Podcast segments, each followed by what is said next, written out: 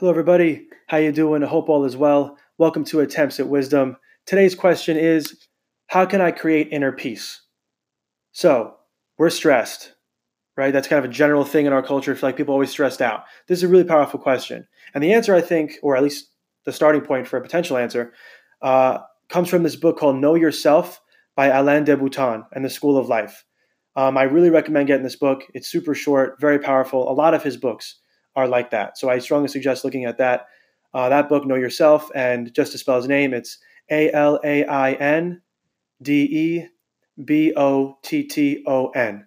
And the School of Life is sort of, I think, his main project. He has his own books that he writes by himself, but also he sort of at least appears to be the engine of the School of Life, which also has a great YouTube channel. Um, I've seen a number of their videos, and a lot of them are very good. So I recommend that.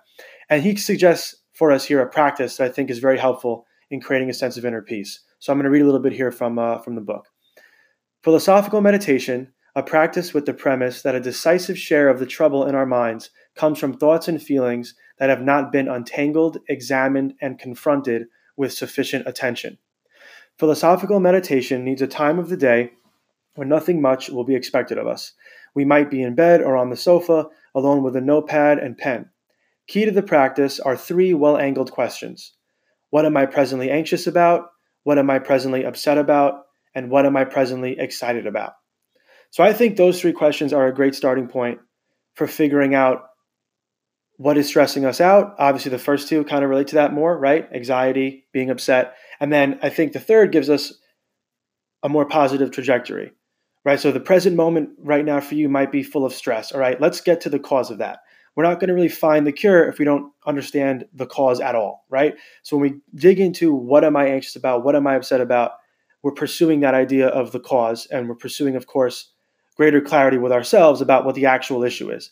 We have to do that. We have to eliminate as much confusion as possible in regards to our inner thoughts, right? We have tens of thousands of thoughts a day on average, right? So we have to get through these ideas. And that's what he's ultimately suggesting here. And I also love how he pairs it with a writing practice. So the writing practice for me has been very useful. Most of the time when I'm feeling stressed or what have you, I will take 10 minutes. I'll use my phone as a timer. I'll put on some music and I'll just sit and write about it. And that's shown to be very helpful for me. Generally speaking, I write every day, whether it's a to do list for the day, whether it's meditations or thoughts about my work, um, whether it's keeping track of working out. Writing on a daily basis for me has been very useful to create a more organized life, which is sort of what he's saying here, right? When he's saying we have to untangle and examine and confront our thoughts with sufficient attention, he's saying it requires our focus. It likely requires some kind of habit, and it requires sitting down and really engaging in this dialogue with yourself. So, again, I think those three questions are really good starting points. And I also think anytime when you sit down with a question, and really focus on answering it. Right? Not necessarily answering it exhaustively or completely, but just pursuing some sort of clarity with the question. We're practicing something very sort of spiritual, right? We're practicing meditation in a philosophical way. We're using our ability to think and contemplate, remember, imagine to create a better life.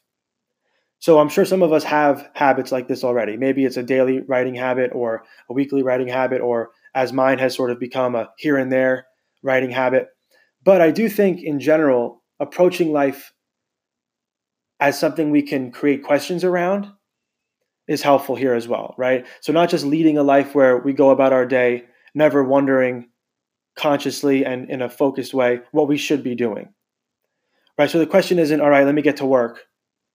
Well, that wasn't a question at all, so that made sense. The statement isn't, let me just get to work. The question should instead be, how should I be at work today? Who do I want to be at work today at the office? Right? Oh, I'm seeing my friends. All right. So, what kind of friend should I be to these people? What about these people do I value, and how can I add value to their lives? So, even just you know, this raises a number of points. I think one of which is that we can view our world with more questions.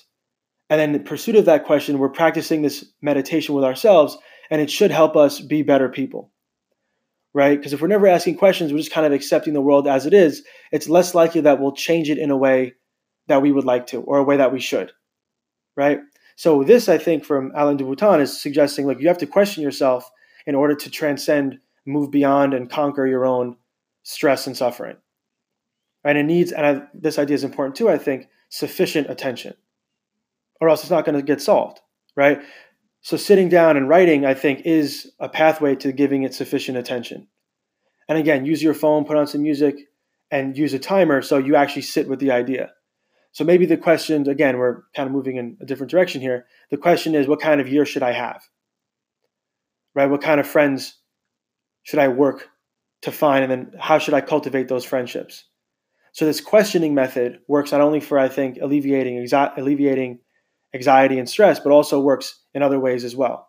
And we have to practice this, right? Writing, I think, especially is a good example here. Right? I, the same way a general wants to higher ground on the enemy, right? When you write, you're literally doing that, right? You're looking down at your thoughts. You're making them real. You're getting them under control. You're getting them more organized. And also with writing as well, you can be totally honest with yourself, right? You can rip the paper up, you can throw it out. Nobody has to see it except for you. So it's a space where we can be totally honest. And through that honesty, we create clarity and then we can, again, grapple with ourselves and the world more effectively. So if you're feeling stressed out, maybe sit down with these questions, right? What am I presently anxious about? What am I presently upset about? What am I presently excited about? And address all of them honestly. Give it some time, give it some focus, and then maybe apply this method to other things in your life, right? Carrying questions inward, addressing ourselves honestly, and then taking action on what makes sense. Hope this is helpful. Thank you for listening. Take care.